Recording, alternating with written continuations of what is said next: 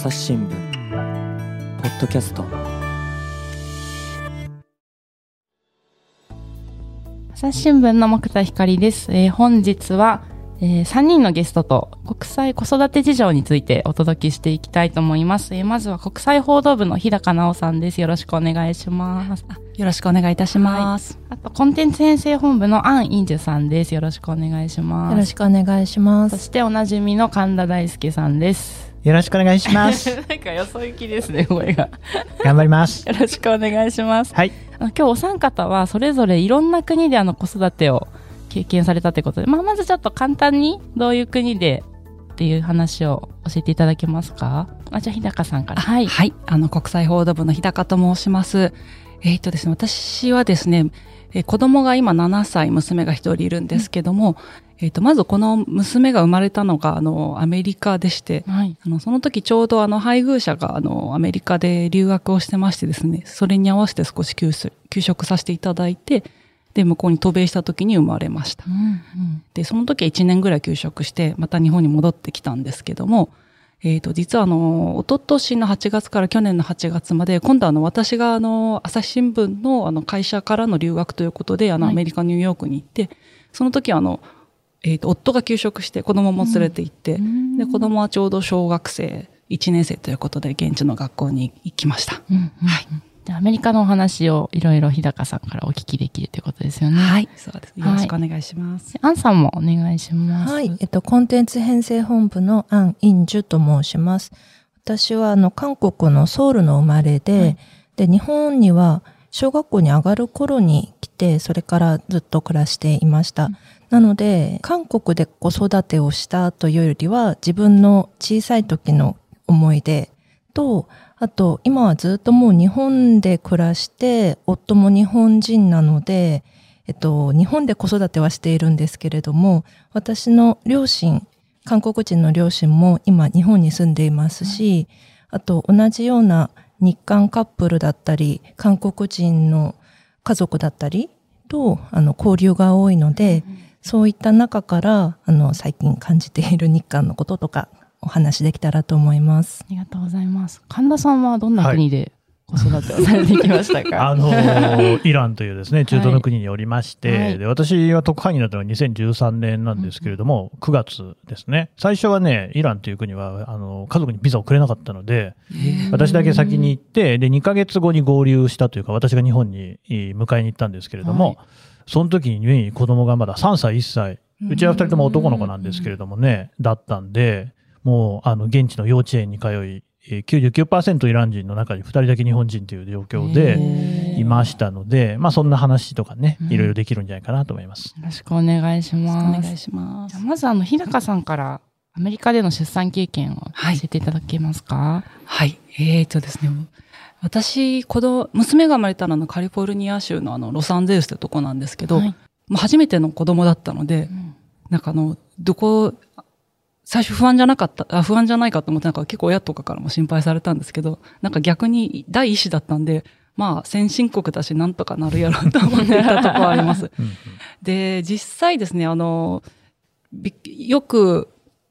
あの、言われることなんてご存知かもしれないんですけど、アメリカってあの、その保険がすごく高、日本みたいに皆保険じゃないので、保険によって行く病院が違ったりとか、例えば日本でエコー検査ってすると思うんですか、妊娠中に。あれ有料なんです、アメリカとかだと。うんうん、だから全然そういうの知らなくて、赤ちゃん見る？って言われて見るとかって言って、エコーしてもらったら、なんか後からしっかり請求とかされたりしてて、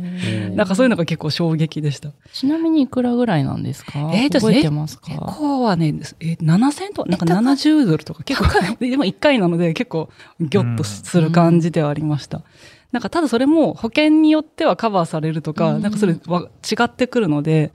あの、必ずお金がかかるとは言えないところがまた、あの、複雑なところですね。はい。病院っていうのはなんかその一個のところに行ったら全部やってくれますか？えっとですね、基本的に産む病院と、その、妊娠中の検査をする病院っていうのが別で、うん、で、普段はその、かかりつけの先生のとこに、あの、通うんですけども、実際じゃあもう産みましょうってなった時は、ちょっと総合病院っぽい大きいところ、その先生が提携しているところに行くっていうのが、えっ、ー、と、うん、私の時はスタイルでした。たただこれも多分保険によっては違うっていうのがあって。そうそう、医療って結構国によって本当に制度違って、イランの場合だと、あの、もうこれもね、総合病院みたいなのもなくはないんですけども、あんまなくて、むしろ、その全部、えっ、と、日本だと医薬分業ってありますね。お医者さんと、それを薬を出すところは別ですよ。薬局行って買いますよっていうのありますけれども、もっと細かく分かれてて、検査とかも全部別のところでやるんですよね。基本。だから、エコー検査はエコー検査のとこ行って、だから医者がエコー検査してきてねって言って診断して、エコー検査のとこ行って、で、またあのし産婦人科行って、産婦人科ってのはそもそもあんまないですけど、行って、で、その結果を見せて、あ、こうね、みたいなので、すげえ手間がかかるっていうね。日本だと総合病院とかだと全部一緒のところでやってくれるじゃないですか。あんまりない。はいだから、大変っていうね。えー、たらい回しって言ったらなんか言葉悪いですけど、なんていうか分。業みたいなのが日本とは制度が違うっていう感うーじ。んで、日高さんの場合も、じゃあちょっと2箇所ぐらいお世話になって病院にで出産したという。はいはい出産自体はそのちょっと大きめの病院でしたんですけども、うんそれはじゃあ初めて行った病院と先生と。そうですね。はい。先生、一応なんか見学はさせてもらったんですけど、なんかあの、通ってたわけじゃないので、なんか本当その時に初めて実際に、まあ、中に入ってうんっていう感じでした。いかがでした実際の出産？えーとですね、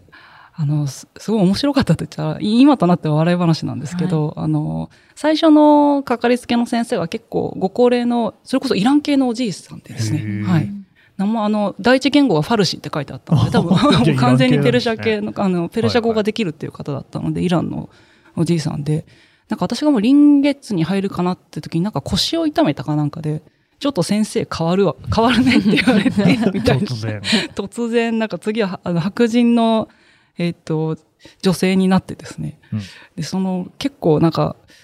変わったお医者さんで、背中にスワロフスキーでドクロが書いて T シャツを着てて え、なんかこの人医者 医者なのみたいな。ファンキーですねそう、すごいファンキーな先生で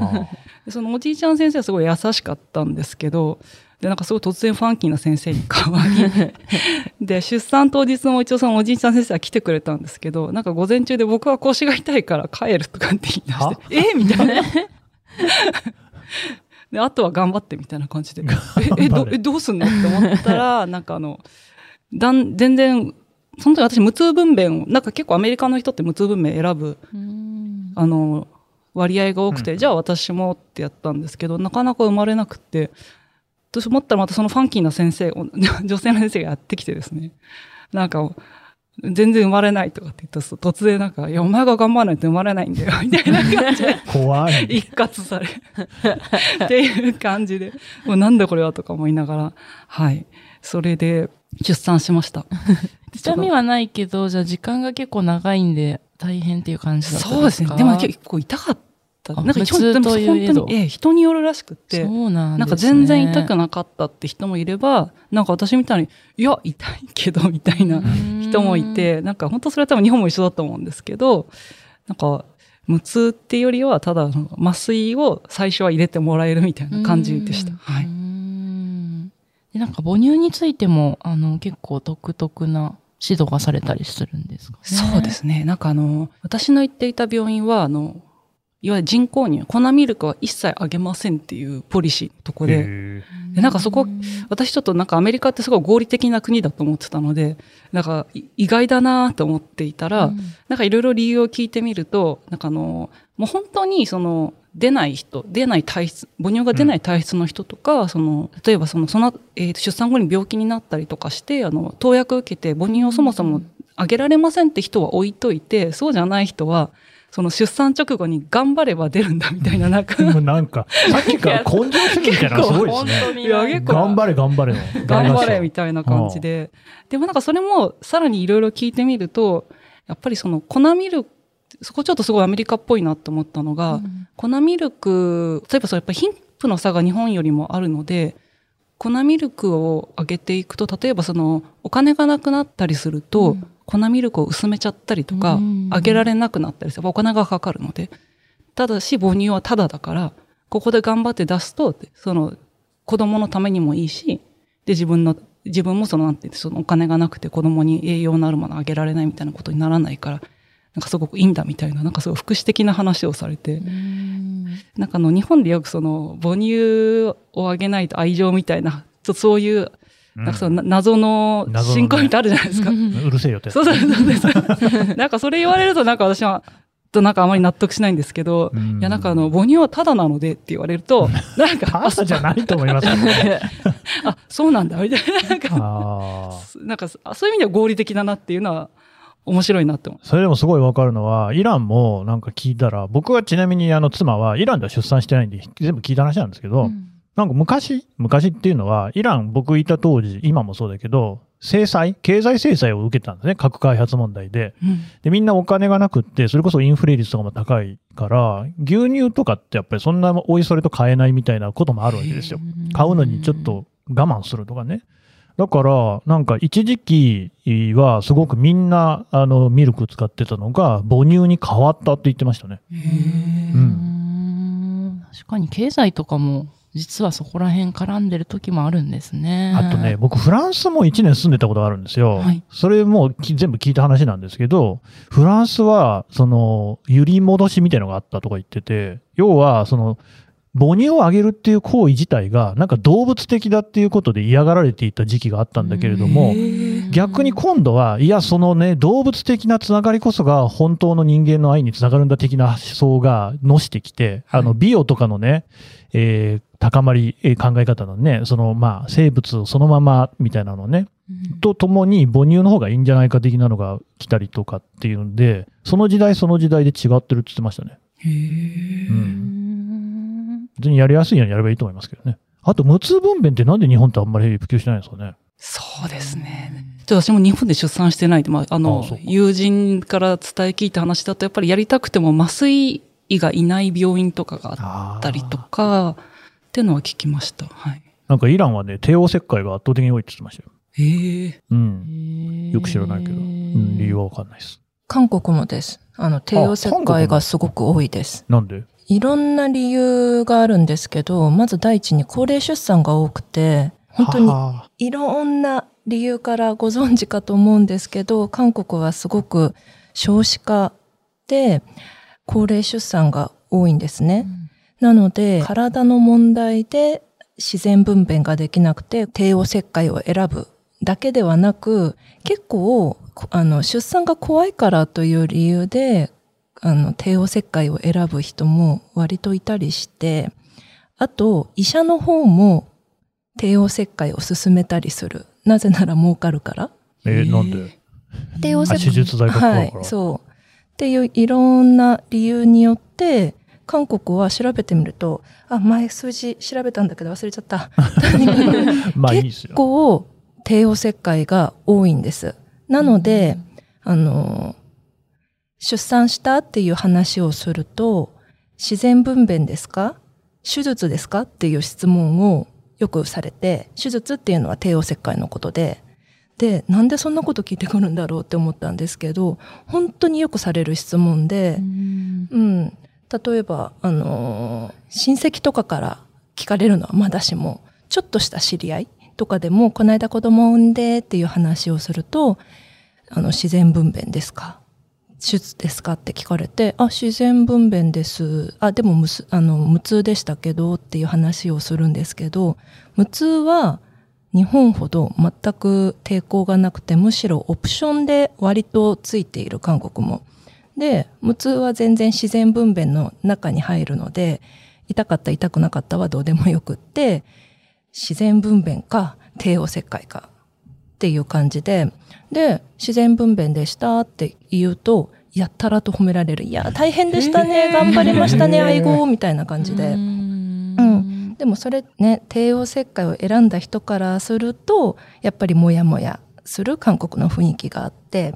私の友達は、やっぱり、あの、体のこともあって、帝王切開を選んだんですけど、あの、義理の親、義理のお母さんからもう最後までなんとか自然分娩にできないかってずっと言われたって言って、それは韓国で自然分娩の方が賢い子になるっていう謎の、謎の根深い信仰があって、でも本当にこれ深刻なんです。なぜかそう言われていて、うん。親の世代はとにかく自然分娩にこだわる。ね、私からしたらあのあの帝王切開の方が傷残るし雨の時に痛みそうだし出産の痛みとどっちの方がって言ったら怖いから帝王切開っていうのはちょっとよくわからない感じだったりもするんですけれどもとにかく自然分娩崇拝っていうのは、まあ、日本に近いものはあるけどやたらとあのその辺を聞いてくる。むしろあの地下鉄で韓国に行った時にまだ生まれたばかりのあの時何歳だったかな？5ヶ月ぐらいの私の一人目の子供を抱っこして電車を待っていたら見知らぬおばさんが「愛護」って言って「あんにょがせよ」みたいな感じで「何ヶ月ですかいやお母さん大変だったね毎日頑張ってるね」っていうねぎらいの後に「ところで自然分娩手術」って聞かれて 地下鉄の中で。地下鉄の中でいきなり聞かれて「え え？えみたいな「え自然分娩です」って言うと「愛護」みたいな感じで「よくやったね」みたいな。でその後母乳ミルクって聞かれて、ああ、母乳とミルク両方なんですけどって、あら、母乳もあげてるの偉いわねっていう感じで、まあ、褒めてあげたい、ねぎらってあげたいっていう気持ちがすごくあるのは伝わるんですけど、やたらプライム、あの、踏み込んでくるのは韓国の、はい、よくある話ですね。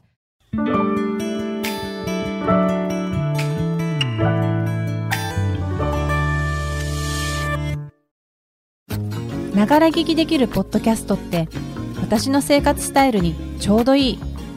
朝日新聞のニュースレターに登録すると編集者が厳選したニュースがメールで届くよ。思いがけない話題にも出会えるよね。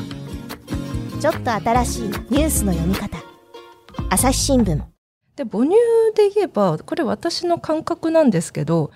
なんか日本より韓国は割とあっさり母乳を諦めてミルクになるなっていう気がした。うん。あと、あんまり長くあげないです。そんなに長くあげない。仕事復帰が早い人が多いからっていうのもあると思うんだけれど、割とみんなミルクに頼って、日本みたいにどうしても漢方で行きたいのに、みたいな話をそんなに聞かないかもしれない。私のか、私からすると、割とあっさりと諦めてる。うん。日本だったらもうちょっと頑張ったりしてるところかなとも思ったりするので若干私も日本の母乳振興は謎だったりします。うん、なんかこれあの朝日新聞デジタルに北斗晶さんの記事が出ていてあのマムズスタンドっていうところで出てたものなんですけどやっぱり母乳が出なくてすごい罪悪感があって、まあ、日本であのおそらく子育てされてると思うんですけどで、結局粉ミルクでも体も大きく健康に育ちましたってことだったんですけど、やっぱりそういう罪悪感がちょっとあるような雰囲気が日本にあるんだろうなっていうのをなんか記事からも感じて、ね、なんかその辺のどうやって産むかとか、母乳を、母乳というかミルクをどうやってあげるかって、なんか割といろいろな信仰にそれぞれ世代ごとにも違うかもしれないですけど、不思議なこう謎な何か。そもう出産周りってすごい信仰多いなと思いますよ。だってさっきの韓国の話なんてね、何自然分娩の方がなんか、賢くなる。そんなわけないし、ね、不思議ですよね。なんか今でも話聞いててすごい、あの、うんと思ったのが、自然分娩の方が尊ばれているわけですよね、昔ながらの考えだと。うん、だけど、帝王切開の方が多いわけですね。うん、もうじゃあ、やっぱりみんな自然分娩最初はしたいと思うんですかね。うん、ん、まあ、でもやっぱり親の世代は自然分娩してほしい。だけど、産む当事者としては、うん、なかなかそうはいかないことが多いので、自然分娩に、うん、それで世代でのあの葛藤があって私はあの帝王切開がいいのにっていう話の方がよく聞きますね。自然分娩にこだわる人よりは、うん、こだわってるのは親の世代。あと、アンさんの話の中で、はい、なんか、自然分娩が怖い、それより帝王切開の方がいいって、僕から見ると帝王切開も怖い感じですよね、うん、それってどういう感覚なんですかね？ね、どういう感覚なんでしょうね。そう。でもちょっとうろ覚えで申し訳ないんですけど、かなり高くて4割ぐらいが帝王切開だったかな。日本が2割とかだった気がするんで、2割いかなかった気がするんで、ちょっとうろ覚えなんですけど、かなり高いんですよ。うん。うんあとあれどうですか？あの、イランなんかだと、もう出産するとね、えっ、ー、とね、もうその翌日とかには出ていかなきゃいけない。入院させてもらえないっていう。日本だとね、最低5日間ぐらいはいると思いますけど。はい、アメリカは2日だったかな。でもそれも、カリフォルニアは州法で、あの、帝王切開以外の人は2日間泊まらせないといけないみたいなのがあって、で、帝王切開の人はもうちょっと長いんですよ。やっぱり切ってるのでお腹を。で、っていうことは、あの、翌日出ろって人たちも多分あそれまでは翌日出なきゃいけなかった病院とかもあったんだろうとか、あと州によっては、でもそういうのも決まりがないとこもあるんじゃないかなと。ごめんなさい、ちょっと州によってかなり違うと思うので、でね、ありましたね。でもなんか結構びっくりしたのが、私のお友達で二人目を産んだ、彼女はパキスタン系の方だったんですね。アメリカに長く住んでる方で。二人目産んだ後、なんかその日、赤ちゃんを病院に預けて家に一旦帰ったとか言ってて、え？って思って、え、なんかやることないからとか、つ 強いみたいな。な、なんだ、体力の差とかもあったりするのかなとか思ったんですけど、私はもうなんか疲れちゃって、あの病院にずっといたいみたいな感じだったんですけど。アンさんの時はいかがですか私は日本で出産したんで、あの、別なんですけど、韓国は、韓国も3日ぐらいで返されるんですけど、うん、韓国はその3日病院にいた後、聞いたことある方いるんじゃないかと思うんですけど、産後調理院っていう、へ初めてはい、日本のタレントさんなんかもわざわざ韓国に行って利用したという、3週間から1ヶ月ぐらい、新生児と一緒にお母さんたちが、あの、寝泊まりできる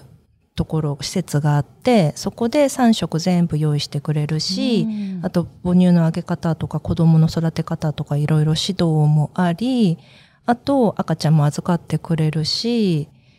いろいろと、あの、マッサージ？母乳マッサージから、あと体のマッサージから、いろいろしてくれるという、妊婦さん、妊妊妊婦じゃないね、もう生まれたから、計算婦さんの天国のような施設がありまして、で、金額もいろいろなんですけど、で、友達は一人目の時はそこでいろいろあの母乳の指導を受けたりとかせっせといろいろ教えてもらったんだけど、二人目の時はもう全部知ってるから、看護師さんに全部預けて3週間ゆっくり体を休めて、それでも時間結構余ったから本一冊執筆したって新聞記者の友達だったんですけど、るくらい余裕があった。うん、いいですね。そうなんです。なので、本だとタレントの小雪さんとかが、あの利用したっていうので結構有名な産後調理院。日本にも都内で似たような施設があって、で、1日1万円ぐらいなのかな？割と高いだけれども、うん、産後のあのケア、産後ケア院とかだったかな。うん、うん、そういう名前の施設があるんですけれども、本当に金額によってすっごいパラダイスみたいなところと、まあ、あの、大部屋で結構大変なところと、いろいろあるんだけど、大体みんなそこを利用しています。うん。利用しない人は、よっぽど親が手伝ってくれるか、もしくはもう3人目だからもういいやとか、うん、そんな感じかな。大体みんな利用して。なんかアメリカの人とかどうですか？女性でも出産して結構すぐに復職しないですか？してますね。ね、どれぐらい、えー、っとね、3ヶ月とかでしてる人います。あの、アメリカで妊婦がみんな読むと言われてる本があるんですけど、なんかそういう、なんて言ったらいいのかな、そういう妊婦の人が気をつける、なんかいろいろノウハウを書いた本があって、なんかこれを読めって言われたのが、で、それ読んでると、やっぱり3ヶ月目とか4ヶ月目あたりで復職をするので、なんかベビーシッターの選び方みたいなのが書いてあって、うん、え、じゃあみんなこの時期に復職するんだなってのは感じました。実際周りでも、そうですね、働い、もともと働いていたアメリカ人の女性とかは3、4ヶ月ぐらいで、もう、あなんか来月復職すんだよねって今、シッターさんの面接をしてるとか、うん、なんかそういう話を聞きました。なんかイランも大体そんなもんかなっていう感じで、で、フランスはもう10年前とかなんでいたのが、うん、今変わってるかもしれないですけど、当時は本当極端な人だと全然もう数週間とかで復職してた。1ヶ月とか全然ザラっていう感じですね。うん、そんなに働かなきゃいけないのかなって思いますけど、うん、だからその代わりというか、逆にそのベビーシッター、あの、ヌヌさんとか言ってましたけど、はめちゃくちゃ発達してて、ただそのベビーシッターをやってるのが大体移民系の人が多いんですよね。だから結局そのね、フランス人のお母さんが働くために移民のお母さんというかね、まあ大体女性が多いんで、がその子供の面倒を見てるみたいな、ちょっと僕から見るとややいびつな感じもありましたけどね。うん。朝日新聞、ポッドキャスト。話はつきませんが、続きは次回にお届けします。リスナーの皆様、番組を最後まで聞いてくださりありがとうございました。今後も朝日新聞ポッドキャスト番組を続けるためお力添えいただけると幸いです。ご使用のアプリから番組のフォロー、レビューをお願いします。概要欄にありますお便りフォームからご意見やご質問もお待ちしています。えツイッターの方ではコミュニティっていうのを運営してまして、リスナーの皆さんと直接感想のやり取りなどもしています。また YouTube でも、えこのポッドキャストを動画化して、え配信していますので、見てみていただけると嬉しいです。朝日新聞ポッドキャスト、朝日新聞の木田光がお届けしました。それではまたお会いしましょう。